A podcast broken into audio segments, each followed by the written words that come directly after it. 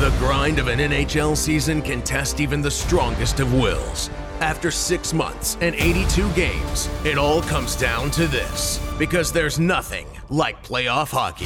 Jamie Benn has a stab. He scores! The intensity and excitement of the best tournament in sports has returned to Dallas, and your Stars' dreams of postseason glory have begun. Tickets on sale now at DallasStars.com. 2022 playoffs presented by 7 Eleven. Welcome to the Podman Rush, the official podcast of the Dallas Stars. Here's your host, Daryl Razor Reaugh. And here we are, arrived at the final Podman rush of the 2021 22 regular season. And oh, but what a circuitous, convulsive journey it has been. It is uh, Razor 25, Daryl Reaugh, yours truly, the big Daryl Stottle. I may change it from Razor to the big Daryl Stottle heading forward. And with me, Mike, I find things interesting, Heika. And the only returning guest to the Podman Rush from the Dallas Morning News, Stars Beat scribe Matt DeFranks. Uh, thanks for joining, and thank you, Matt, for taking time this morning after back to back games you had to cover. We all had to cover uh, as the Stars inch toward the end of the regular season. Look, right up front, I want a bold blanket statement from each of us about the Stars season as it wraps up this week. So, Matt, why don't you go first since you're our beloved guest? Oh, beloved. All right. Uh, I have a bold statement that this is one of the least impressive playoff campaigns in franchise history and in recent Western Conference history. Wow. He is hot out of the gate, Heika. Coming out huh? hot. So the Stars are the only team in the playoffs with a negative goal differential. They've made the playoffs 16 times since they moved to Dallas and never with a negative goal differential. Currently, they are 30 and 30 in regulation, and they've only made the playoffs once in Dallas Stars history with a regulation record under 500, and that was in 94 95. The only other time they came close was actually in 2020 when they went 26 and 24. So that's franchise history. That's 30 years of Dallas Stars hockey, uh, 16 of them in the playoffs, and this one is up there as the least impressive one since. And look, making the playoffs matters, right? It's uh, it means you got a shot, technically, but it's still not an inspired campaign uh, in when you look at franchise history. And even back in 94, 95, that was when eight of the 12 teams in the West made the playoffs. So, you know, it wasn't even the, the top half of the lead, the, the conference. It was the top two thirds that made it at that point, right? So that's looking back at, at franchise history. And if you look at recent Western Conference history, there's only been, I mean, it's been since 1998 that a a team in the West had a minus nine or worse goal differential and still made the playoffs. That was the Edmonton Oilers back then. And good news for Stars fans. Yes. They beat the Colorado Avalanche in the first round. So, see, see, Matty brought it all the way back around to a happy joy joy there. Yeah, there, there is there is hope if you want to look at that, and if you want to look at even further hope, not in the Western Conference, but last year uh, the Montreal Canadiens minus nine goal differential, ah, Stanley yeah. Cup final. Yeah. So it's it's not unheard of. It's very rare to see these teams, uh, you know, win in the playoffs, but uh, there is a, a little bit of uh, positivity, I guess, from coming out of the hot hop right there. Wow! Follow that up, Mike Heika. Uh, well, my Matt, so, Matt my, did his homework, Mike. My cell phone's blowing up right now. I think it's Brad Stooks, Tom Holy questioning our guest choice. Why do we have this guy on the podcast? Uh, uh, my statement is similar but different. Uh, my statement is this: the this entire season will be judged on the playoffs, and it's always that way. But if you're going to set out to say we build our team to be a playoff team, then have a mediocre regular season, then you better follow that up with a good playoff run. And they've done that in the past. And so the possibility is there if they were to win the first round and then who knows what happens after that, uh, then all this stuff gets forgotten.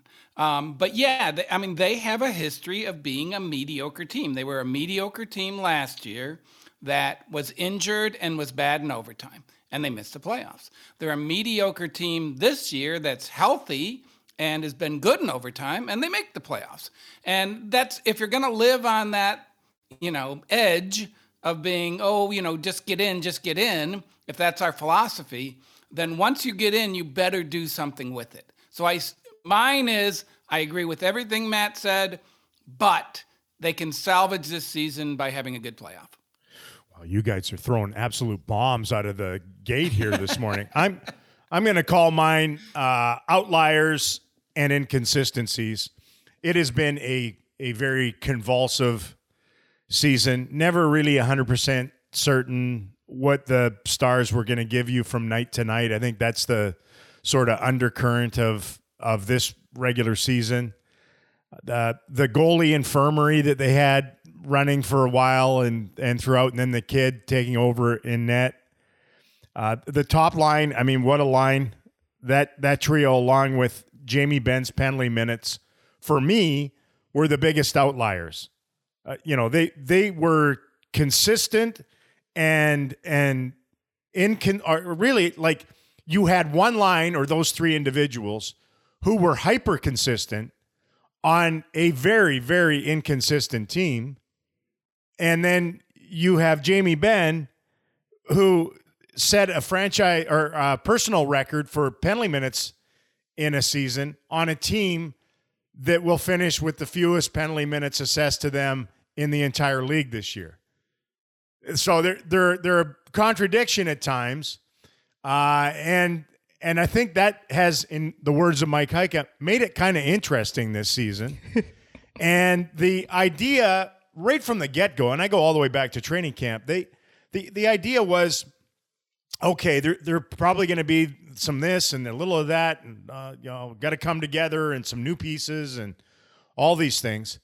Uh, with the with the uh, view down the path that if they do get in, man, they, they could be a nightmare to deal with come playoff time. And they're in, and and now we're gonna find out whether that is in fact the case. And I, I look, depending on who they get, and we'll get into that here in a little bit. The uh, they they I have belief that they could do something. even you're going to have to maybe squint and peek through your fingers a little bit at it, but there there is some belief that that this group just because of their cockroach na- nature, you know, where the you try to kill them, um, you can put 900 times pressure on them, but you can't squash them. Uh, and I believe that that'll follow through probably here in the next couple of weeks against whoever they play against. Uh, the eh, if we go back to entering the season, you guys, the what, what were the hopes and expectations for this group? For me, I'll, I'll go first. Like for me, I looked at it and I was thinking to myself, I, I just want this group to move out of that middle ground, uh, the the mid pack, the 15, 16, 17 slot overall, which feels like a uh, sentence or their lot in life for a while. And here we are. They finish or they're going to finish around 15th again. And I, I, desired to see, and I thought they would. I, I really believe this group would end up having a nice balance between their goals for and goals against, and hopefully into the top 10 on both sides of that. They haven't quite done that. Uh, the the offense continues to lag a little bit. They're probably a better defensive team than where they sit, which is 15th and allowing three goals a game, but it feels like everybody allows three goals a game this year. And then the biggest one for me was a return to winning the uh, close ones, which they struggled with last year. And well, ta friggin' da this year. They're an NHL best 28, 6, and 6 in games decided by a single goal. Yes, a lot of it coming in overtime. What does that make them? Like 15 and 6 in overtime? I think, in one goal games. They're all one goal games past 60 minutes. Uh, but they're also then like 13 and 6 in regulation. So pretty good in the tight games. And I I think that can that can serve them well here over the next couple of weeks depending on on who they go against. But where were the expectations for you guys heading into the season? You want that one, Matt? Sure. Uh, I thought they would be more comfortably in a playoff spot Yeah. than than the last two games of the season. Uh, you looked at last year and you saw all the injuries and the schedule and, and everything that they did and uh, didn't have, and they were missed it by what one point was it? Two points, three point, whatever it was. It it wasn't much, and I thought this year would they get some of those guys back healthy and have a more normal season that they would kind of improve their standing relative to the rest of the league. And it's really almost been the exact exact same situation. I mean, they're fighting for Nashville for playoff positioning on the periphery. It's it's like the same thing. So, um, you know, obviously overtime is is a big thing this year, but I, I thought that they would be more comfortably in and not having to sweat it out and not having to come home during the final homestand and you know win games to to clinch. I mean, even last week when they went on the road, you're like, okay, well, they might clinch, uh, you know, pretty soon, and then it's just kind of rest guys for a few games, and and then obviously the Stars did not make it easy on themselves. So I, I think it's tough to see the inconsistency happening from you know before the season. You don't you don't really expect a team to be inconsistent from period to period, day to day, game to game, anything like that. But uh, I did I did think that they would be higher up in the standings and, and more comfortably in a spot. Yeah, I, I compared them to the other teams in the Central, and I just at the beginning I thought Minnesota's going to struggle. They've got issues here. They bought two guys out, and they've got some transition. I thought Dallas would be better than that. I thought St. Louis was trending down just because of their goaltending and some of the other issues they had. I thought Dallas would be better than them. I thought Nashville was headed for a rebuild. I thought Dallas would be better than them. Colorado's Colorado, but I thought Dallas would be the second place team in the Central Division, and it's- disappointing to see those other two teams handle whatever issues they had and you know be significantly better i think i mean you, you look at all the numbers and they're they're a much better performance through the 81 games uh, in st louis and minnesota for sure and so that that to me was disappointing and then the other thing is i really thought Seguin would come back and have a good Yeah. year. And I, and I kind of thought Radulov might be a, a, a pretty good player too, coming off their surgeries. But Yeah. what are you to Yeah. Yeah, that stung them a little bit. There's there's no question, but it sounds like we were all uh, pretty Peter positive on these Dallas Stars heading in, and in the end, albeit you know by their their nails, kind of they're in, and whether they got in with 125 points or with 98 points, they're going to compete in, in the opening round and and who knows? Maybe i mean they've been so unpredictable and such a freak show at times. And just when you think nope yes. And just when you think yes nope uh, out of them. So uh, we'll we'll let it all unfold in in front of us here in the next 14 days or fortnight i believe they call it in some other sports. Hey can you pick a team mvp can you guys pick an actual mvp of this team? Whittle it down It's hard, but I'd give it to Robertson. why Just because of the, his ability to make clutch plays all the time. Roope does too, and they're, they're kind of joined at the hip. And Pavelski's right in there, although he's, his scoring is tailed off, or at least his goal scoring is tailed off. But the fact that Jason Robertson makes just huge clutch plays to win games, I, I think that makes him the MVP. matt Yeah, I think I would agree with Mike for similar but but different reasons as well. I mean, he stores a ton of goals on a team that doesn't score goals, right? And that's so so badly needed from the Stars. Uh, Mike mentions how you know timely those goals are, but it, it's also kind of the the percentage of goals that he stored of, of from the Stars. I think a few weeks ago when I wrote about him, the only players that had scored a higher percentage of their team's goals were the 50 goal scorers. You know, Kreider in New York, Matthews, Draisaitl.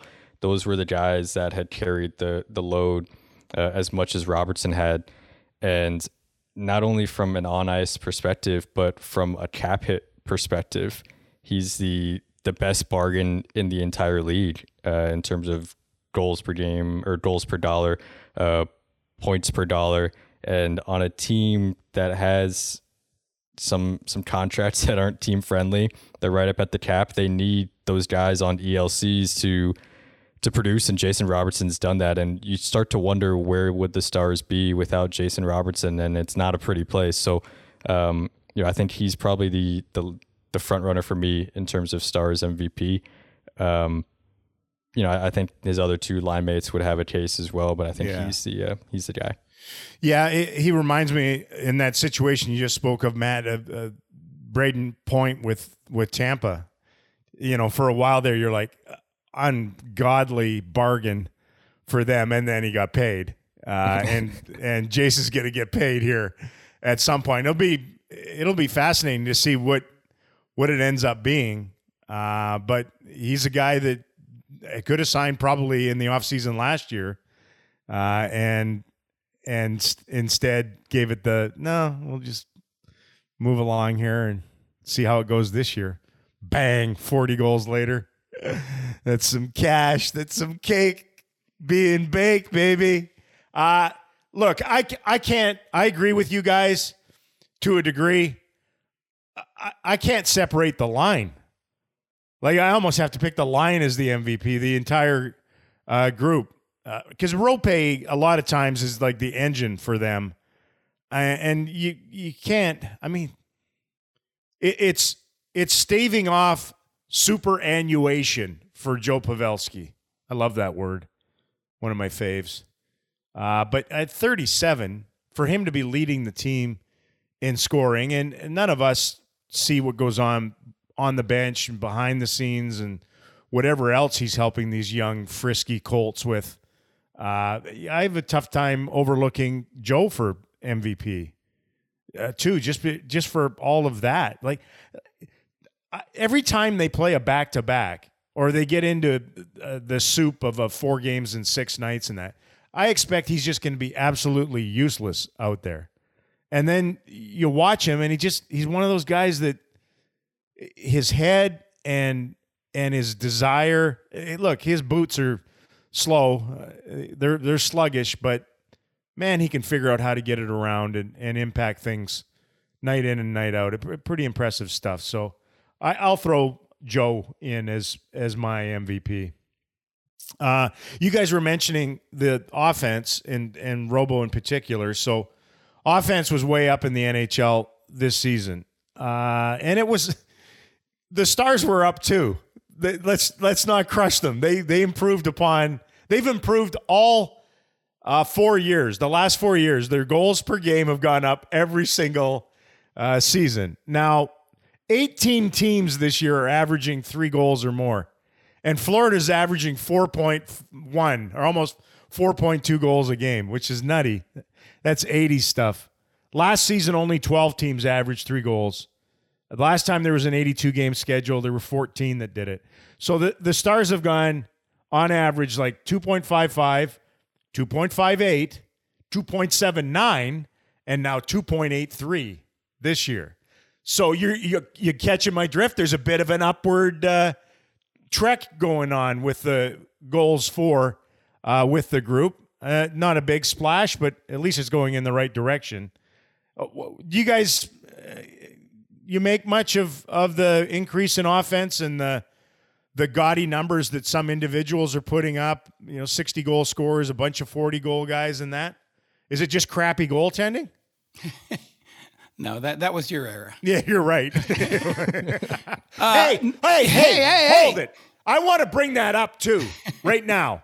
okay. We're sitting there, Matt. You'll enjoy this. We're sitting there on that that 19 hour travel day back from Calgary, and the, the, all the tributes are coming over the screens uh, at at the chop, and uh, Guy Lafleur had passed away.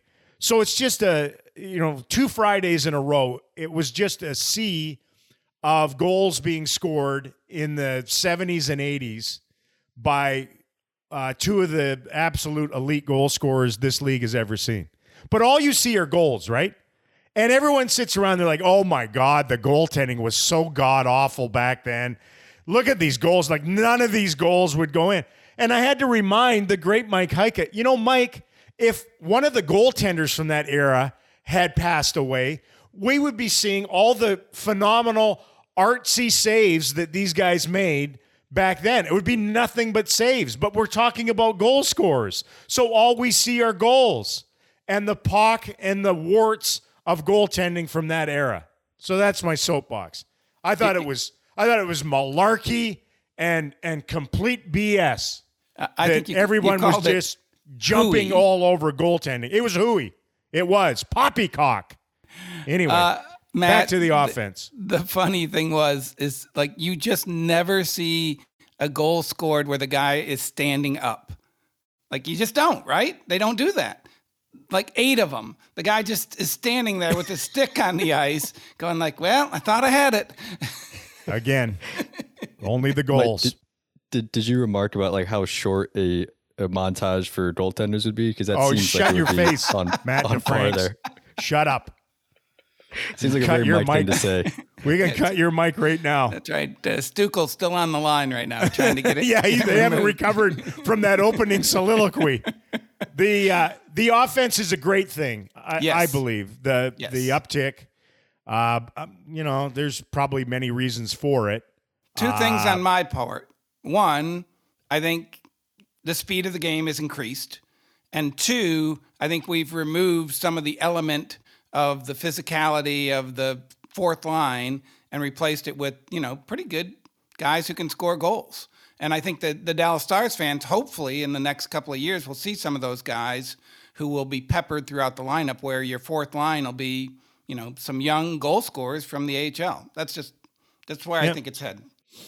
Yeah, and I think uh, a lot of these guys are coming in more skilled. I mean, they have skills coaches from the age of twelve or whatever, and then and they come in with all of these ways to to score and use their hands and uh, and really manipulate the puck. Uh, so I think they're coming in with with more skills, and you know, I I think that's a little bit different. Um, I think going off of your point, Mike, with the the speed, they also stayed a lot more. Uh, you know, I think you know they're probably uh, faster and more skilled, and you know, I don't know how the the defense catches up to that in terms of individual work. Um, you know, with specific coaches from the time they're young. Yeah, the other thing I would add is that uh, the the game is so much different now. that I don't think guys are worried about getting clocked if they drop their eyes down to the puck at any time like they did a decade ago or 15 years ago.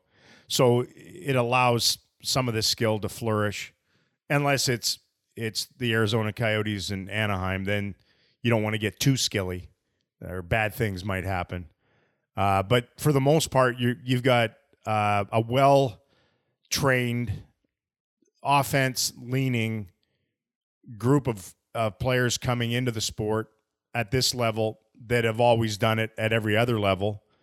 And the other part of it too, though, is that you do need coaching to allow it. You know, like you you, you can't have coaching that says, yeah, this is great and that's great, but they suppress it a little bit. And I think you're getting more and more of that coming in where they're encouraged and maybe they live with a little bit more of what they didn't want to live with for a long time with these young guys. And you have to play you have to play these young guys just on a, a cap standpoint.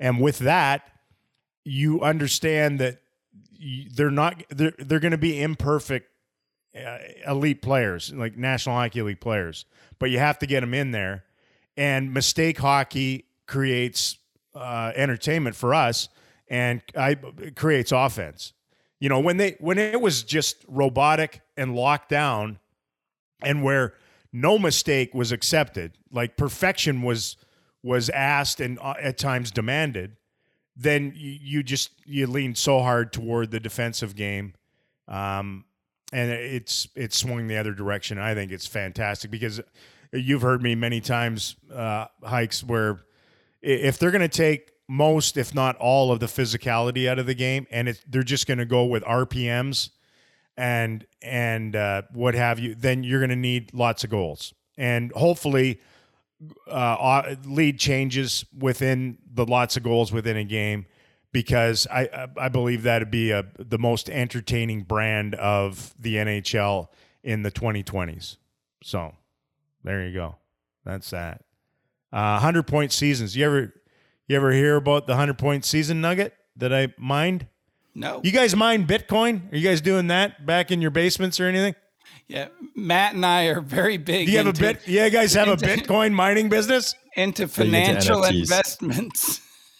I saw I saw that the other day. The the mayor over in Fort Worth, Fort Worth, the city of Fort Worth, is mining Bitcoin now, and I was like, how how the hell do you mine Bitcoin? I don't even understand how you do that. But it's just a bunch of computers and they're just running stuff and and it's like uh, it's hocus pocus and it's magic. It's like a cauldron down in the basement or something and they come out of it with Bitcoin.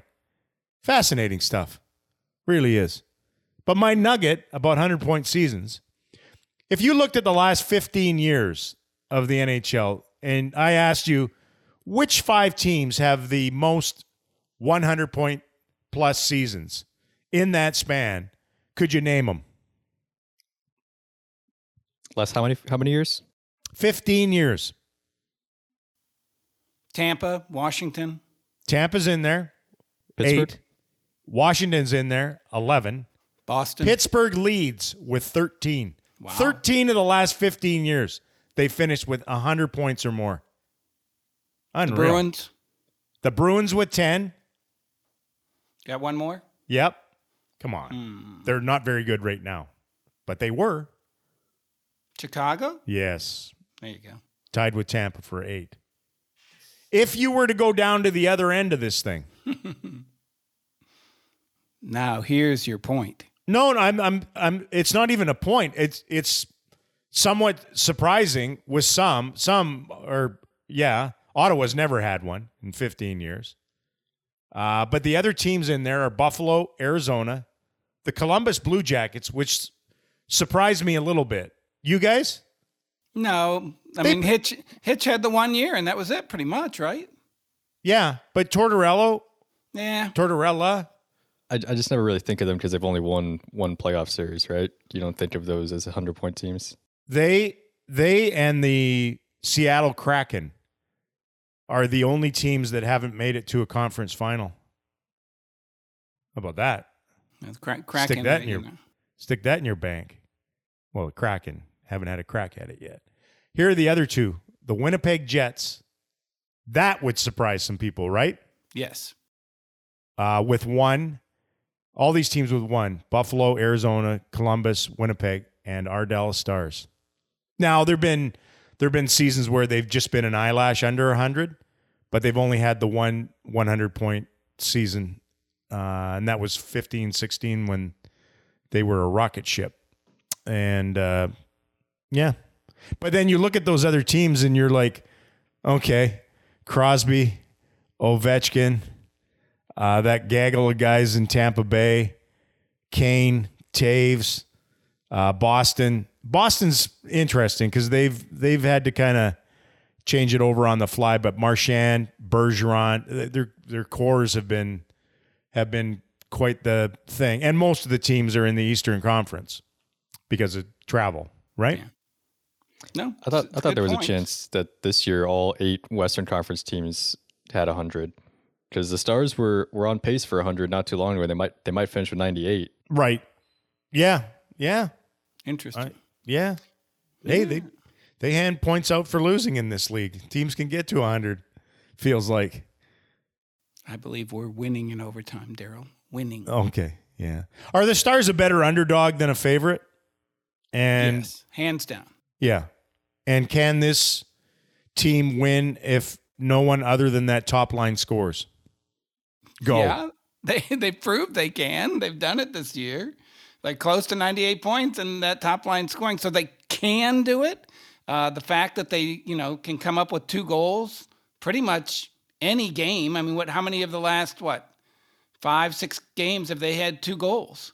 Now you win two to one in a playoff game. You know, again, it's hard, but if indeed life is hard, Mike. Life, life is is hard. hard. Yeah. But but uh, if if uh, whoever a Raffl or uh, Namestnikov or uh, uh, Glendening adds a goal or a Benner Seguin even.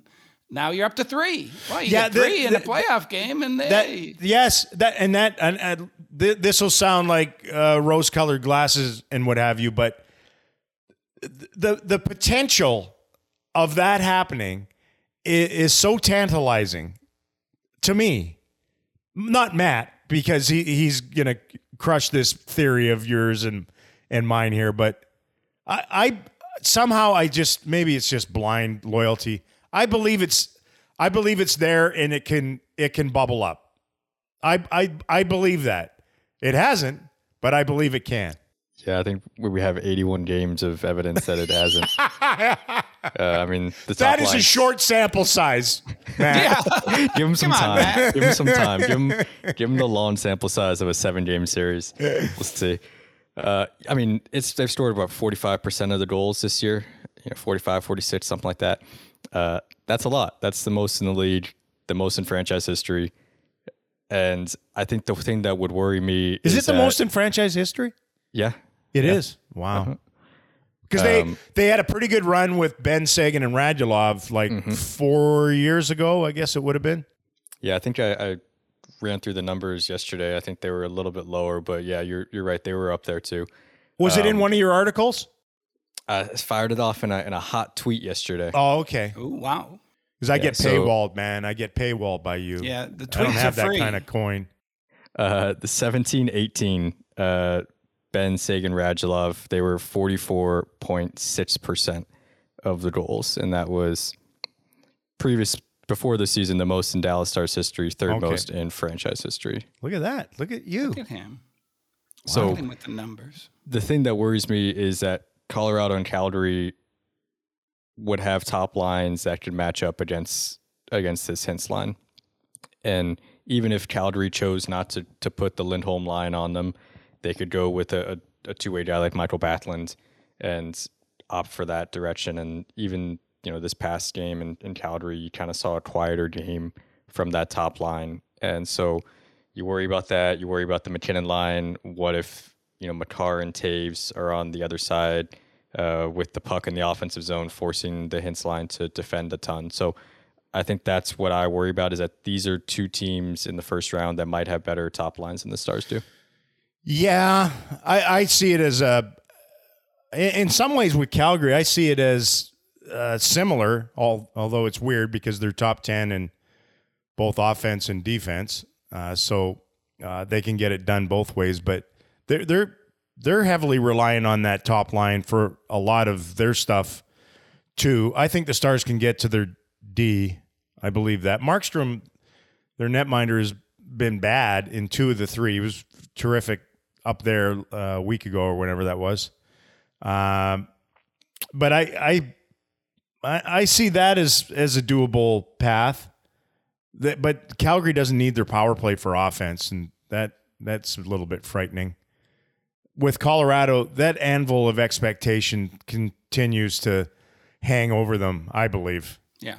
I, I do. I I know they've been great, and yes, they've been trending toward this and all that. But man, that that can get heavy, especially if they get you know the stars. Let's say they play them and they go in there and they pop them in game one or two, and oh, here you go, here we go again. But do they feel that in the first round? Where's Joel Kiviranta? Yeah, I think they do. I think it's funny because when Dallas did this to Anaheim and um, San Jose, uh, same situation where they went on the road and heck, they won all four, didn't they? The first two in both series. Uh, anyway, point being is once you win that one, even if it's the first round, they start going like, well, we can't, we can't lose at home. So now all of a sudden, game two becomes just really heavy. Then now you're down to nothing. You're like, well, we're, we're going to choke. We're going to blow this. And and I do believe Colorado has that uh, that feeling of, you know, well, what if we screw this up again? Um, Tampa Columbus. yeah, Tampa Columbus, man. there you go. I mean, but last year, I mean, Colorado they swept St. Louis and it was in pretty dominant fashion, and then they had their collapse against Vegas, and the year before it was Uh, you know, they, they had their collapse against Dallas, and a lot of that was goaltender stuff. But you know, I I, I don't know how much it, it hangs on them in the first round. You know, I think once you, you win a series and you haven't won a second round series in 20 years, right? Since 02. So, yeah, I, I, getting past the first round hasn't been a, a complete issue for them, but it's that, Yeah. that next step. Yeah, but it's an issue for us, Matt, because if the Stars play them, that's This the is true. series. That makes it uh, an issue uh, to drill down on as we do here. Uh, look, I, I don't really care which one it is. Do you? Well, Matt I does because he has to travel commercial and get across Oh the no! I, border. I, I actually would, would like the, the miles from going to Oh, Canada. okay, all right. Yeah, The Marriott yeah. Bank point. those for vacations. Come on. That's right. You should come with us. You can get uh, time spent and, and miles between Dallas and Calgary. Uh, it, it doesn't really matter, though, does it? Because, I mean, they're going to have to upend an excellent hockey team in order to get through to the second round. And I, I believe if you're going to handicap it, that the Flames are probably a better matchup for them than Colorado Yeah. is. and the potential for a second round if you do win. Um, I did. I mean, it is what it is. But You're I mean, really I, getting ahead of yourself now. I am could- getting ahead of myself. But I just think staying in the Pacific is a, is Yeah. a Yep. easier draw. Yeah, they well, they have Yeah. Pacific Division titles, you know. There you go. I mean, there's there's no good option, and that's what happens when you're a wild card team. Yeah. right? you, you get a division champion. So there's there's two really good teams, and I think I would agree with you guys that Calgary is probably uh, the better option. Um, you know, Markstrom can be good, but he can also be bad. Um, and I think you know, Colorado's uh, depth is just a little bit deeper than Calgary's is. Yeah. Well, it'll be fun no matter what. I I love the the challenge and the theater of Stanley Cup playoff hockey, and I, I'm I am truly fascinated to see what the Stars can muster up after all the what you guys talked about and and all the talk about just getting in and unfinished business and and here we go. Well, here you go. Uh, you're in, and. uh they got a little dress rehearsal against Anaheim and then get set for whatever or whomever they're going to face. To Uh, your, to your point on the top line, is there any thought that any of these depth players are due? Like, I mean, when you look at what, yes, yes, like that's what I mean. Like, so even, I mean, It tantalizes me, Mike. I'm tantalized. like Jamie should be better. Like he went five games with no points in key, you know, moments. Tyler, same thing. Uh, you look at, you know, what could Glendening do or Peterson or could we have another Kiviranta performance? You know, it like these guys should, I say should, could do something. And and I guess I, I I've been waiting all season for it and it just hasn't materialized. Yeah, Maddie doesn't believe in your thesis. I can tell. at I can. I, I can eyes. see it in his eyes right now. Oh He's my like, god! It's just it's a 81 lot of- games of it. 81 games of of, it. A lot of hoping and wishing, right? hey, and you'd like to know in the playoffs. Yeah. Well, all right. Hey, the other part of it is the Stanley Cup playoffs are absolutely chock full in their history of a relatively unknown or young netminder coming in and going off and just playing out of his mind and taking his team on his shoulders and going on a run. And who's to say that Jake Oettinger can't do that for the Stars?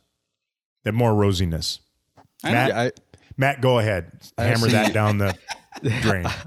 I actually looked at some of Jake Oettinger's previous like first starts in a bid situation, right? So, you know, he started as a freshman in high school at the the Minnesota State tournament, which is a, a big thing up there, and then he started as a freshman in the NCAA tournament. The first game of the NCAA tournament for him at BU was against North Dakota in North Dakota, double overtime. And so he won that game. And then I looked at his his first start in the World Juniors against Canada, outdoors in Buffalo, shootout. So these are some situations that he's handled well before, High As- pressure, big Yeah. stakes. Yeah. big environments. Yeah. Um, so Well, look, the game the other night against yeah, against the Golden Knights was another prime. Like, you know, and for a guy that has been playing okay and and subpar a little bit for a stretch, for him to that third period and then the shootout, that's that's a quality, man. That that is that. Not all of them have that. I I love it about him. And look, no matter which way this thing goes, it's experience that is invaluable for him going forward. Uh, but it would it would be it would be nice if he could just put a cape on and and everybody else can tug on it and he can just take them through. Uh, speaking of capes, Matt DeFranks, you are a, a charter member, are you not, of the Professional Hockey Writers Association?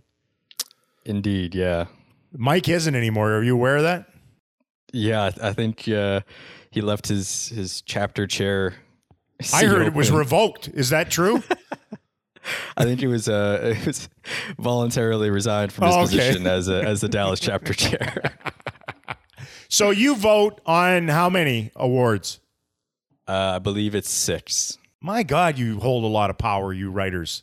Hey, yeah, it's too many. It's too many. Are you transparent with your votes, or do you like to keep them to yourself? Uh, so we all of our votes are are revealed at the end of the results. Um, when do you have to have them in? Are they all in right now? They're not all in. They have to be in on Monday. Wow. So you guys, you guys work so well on deadlines. You you writers. Why would why would vote? I already have my votes in. I voted on one thing, Coach of the Year. They're in, submitted. As soon as I got the email, bang, boom, boom, boom. yeah, I mean, you, you picked like three of them. We get to pick three guys in order. Yeah, for yeah. Coach of the Year. And I yeah. look at my history is friggin' nail it year after year.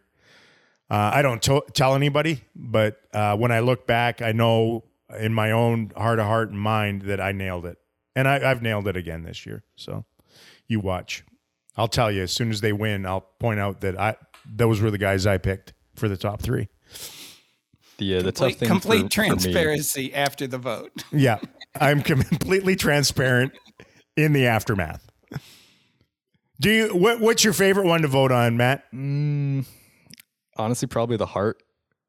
Uh, yeah, uh, it it means how do most. you how do you look at that MVP? Because there are so many different approaches to it by people. Some believe it should be the most valuable player to his own team, but then it would always be a goaltender. And then they have the debate: will the goalies have their own award and blah blah blah? But there should be a goaltender involved in that at least the debate this year, Shesterkin, correct? Yeah, I mean, this this year is a little bit of a uh, I don't know how to say this without cursing, but a little bit of a blank show.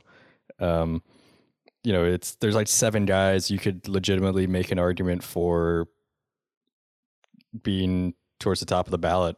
If you look at Shesterkin, Josi, McDavid, Matthews, Draisaitl, Gaudreau, Huberdeau uh, those are seven guys that could be towards the top of your ballot, and two of them will be left off the ballot because you only vote for five, right. right? So that one's a little bit tougher this season. I think last year was was pretty easy with Connor, um, but that one it, it, carries the most weight. Uh, it means probably the most across the league, and this year is a lot of a lot of good candidates for it. So, so who'd you I'm vote having, number one? I haven't voted yet. Who will you vote number one? Right now, I'm probably leaning Auston Matthews. Really? You get yeah. sucked in by that Toronto media. Oh my God, Matt, you're better than that. He's a proud American. I, I do think about Shesterkin and Johnny Gaudreau uh, as well. Um, Johnny Gaudreau at, at, at five on five is putting up ridiculous numbers. Yeah, yeah. Um, I mean, I plus sixty at, something else, man. Yeah. yeah, and and their line overall, they're outscoring teams seventy to thirty with them on the ice.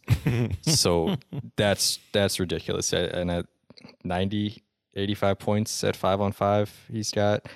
So I, I thought you would show your South Florida bias and go with Huberdeau. Mm, I don't. I don't. Eh, yeah, not for me. Yeah, not for me. Yeah. Uh, well, Auston Matthews. 60 this, goals. Uh, you got you got three days to change my mind. 60 goals. I think he only scored 40, but everything gets inflated in Toronto, and they just gave him 60. Just to What pump is- his tires. So with the conversion rate, it's it's like yeah, it's 40 metric. It's a metric 60 up there. Uh, look, he's worthy. We saw that in person at American Airlines Center. It was like, you want to watch a elite player take over a game? Here you go. Have at it, 34. Man, oh man. He, he, he was, it was just an eventuality. What did he finish with? Like 12 shots on goal or something? Yeah. Then the winner in overtime? 12. Yeah, he had at or various points of the game, he had more shots than the Stars did. And then the flash, just mocking the crowd on his way by and everything. You got sucked in by the Toronto media, though, Matt DeFranks. That's what you've done. Uh, what are see. the other ones you vote on? I'm just curious. uh, so the Norris, Selke, Best defenseman, best defensive forward, Calder, uh, rookie of the year, Lady Byng, most gentlemanly player. and Masterton. Uh, what and oh, do you guys pool all the individual team guys and then pick your your actual award winner? Yeah, so for the Masterton, the chapter the chapters uh, across the league nominate one player from that team. So in Dallas, it's a it's a two person chapter. Really? Yeah, Isn't that a pamphlet? It's not. it's actually it's a paragraph actually, not not so much a chapter. A run-on sentence, two sentences. A run, a it's just a sentence. run-on sentence with a, a comma. Yeah, semicolon if you're feeling fancy. so Uh. yeah, it's just a, a two-person chapter in Dallas that, that nominates the Masterton, and then so there are 32 nominees, and uh, every member of the PHWA votes on from one of those 32. They pick Will three people. Will Joe Pavelski get votes for uh, Lady Byng? Do you think? Yeah, I think he'll get some. I I don't, I don't know if uh, if he'll buck the. I don't know if traditional is, is the right word for it, but the the recent tradition of uh, lowest penalty minutes, highest points, and Yeah, I I, think know. a lot of people will look at Kyle Connor this season for that. Okay. Mike, what what did you enjoy back when you were a voter before they took your card away for obvious reasons? I hated it. Did you? Uh, yeah, I really did. Uh, it Do was you- so mu- it was so much pressure to me. Um, it's funny because we have to do those three stars at the end of the game, and we're looking at each other like, "Why do we do this?" Uh, because we have to do it with five minutes left, and yada yada. It's just a lot of pressure, and then you look at, you know, early on in the process, I give Matt a hard time. I say I've done this for 100 years. But early on in the process, you didn't have to have your votes out there on Twitter and everybody gets to rip you a new one because you're an idiot, because you are an idiot. And so then you make your votes and boom, it's done and you go home. But now, and you know, in the last couple of years, uh, when I did it, they just it doesn't matter who you vote for, somebody is mad at you. And so then, you know, I guess you just have to have a thick skin and deal with it. But uh, it, it just, it's a lot that of doesn't pressure. doesn't seem anything like today's society or anything. No, Mike. no, no. This, this is a completely foreign little entity you're speaking of. We have a kind and giving society. clickbait, just absolute clickbait. Oh uh, let, let's let's end on a super positive, if you guys can, and, and take a moment if you need to. Uh, the the most enjoyable thing uh, in Stars Land from this this season would be what? Take a moment. It's all you, Matt. Take a moment. I'll you go not first. Enjoy anything, Mike? Yeah, go ahead. I'll go first. Daryl. I'll go first. This was uh, this was my uh, my jubilee. This was uh, Razor twenty five, and uh, just absolutely floored by what the organization did for me. Uh, a little puck drop, get it started, and and a wonderful little uh, documentary on me or feature. and uh, and the bobblehead. The the biggest thing was the bobblehead. Uh, I mean, come on. I got a bobblehead, and mine cost more to uh, construct than Joe Pavelski's bobblehead. So, bam, I have that. I lord over him in the bobblehead world. Uh, but it was just a, a chance at times to kind of reflect on on what's gone on here in the 25 years that I've been here, and I'm I'm somewhat proud that that I was and fortunate, extremely fortunate. It's more appropriate probably that I I've been able to witness and cover every Dallas Stars banner that hangs from the rafters at American Airlines Center, I, I've witnessed and covered it being earned and then being raised. And that that's not nothing. So I I hope there are more in the future for me and for them. And, but that that's my that's my biggest deal from the from the actual regular season of 2021-22.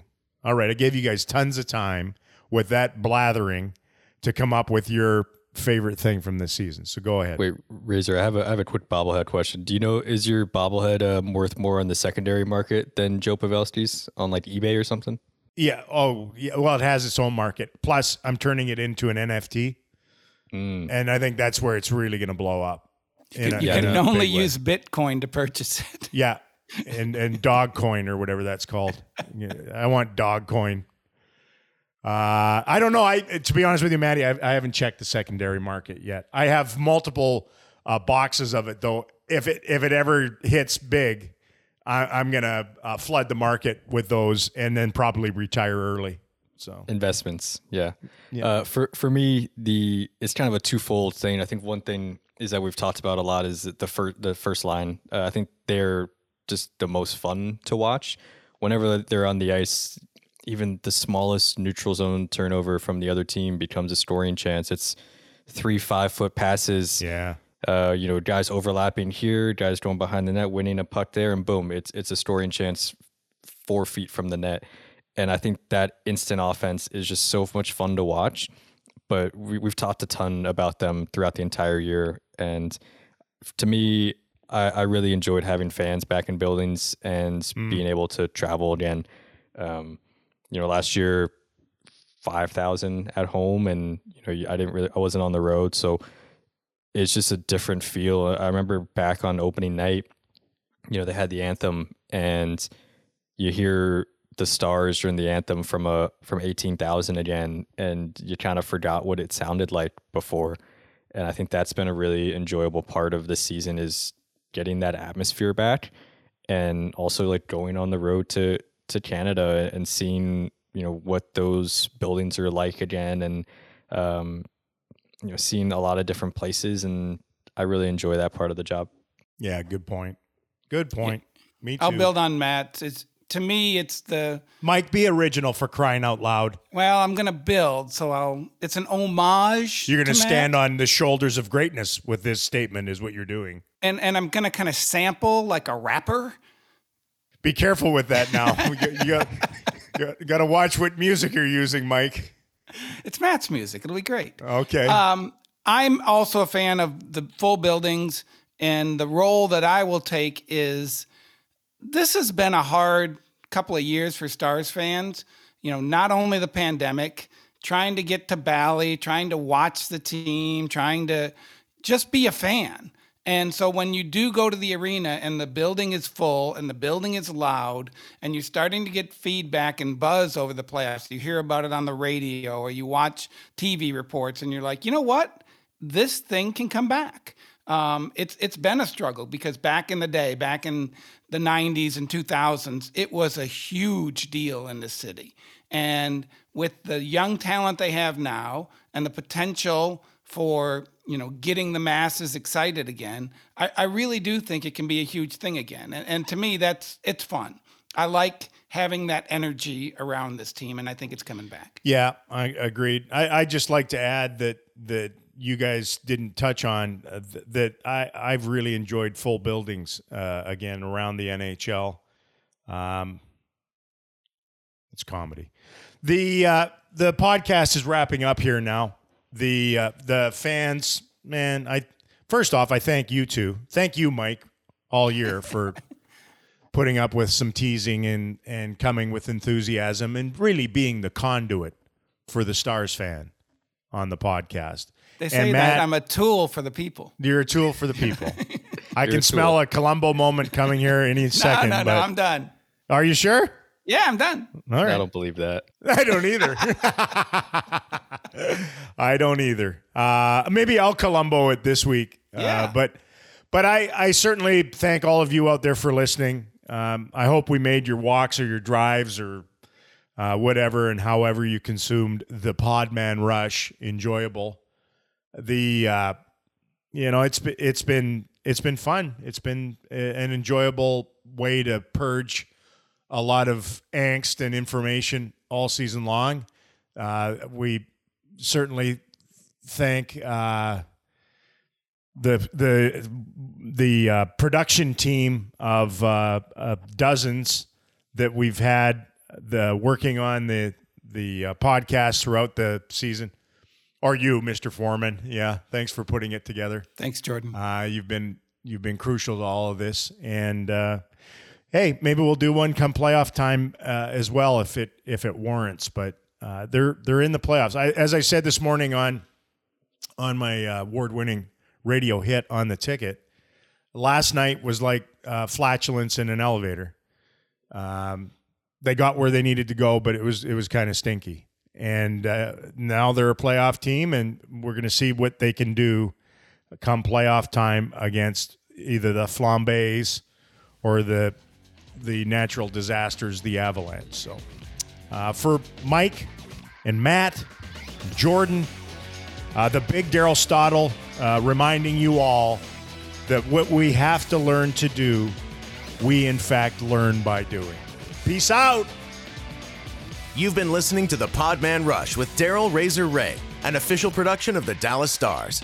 To stay up to date on all things Stars, visit DallasStars.com or download the official NHL app today. Uh, uh, one more thing, Daryl. No, Yes, Mike. yes, Mike Columbo. I'm Go just ahead. kidding.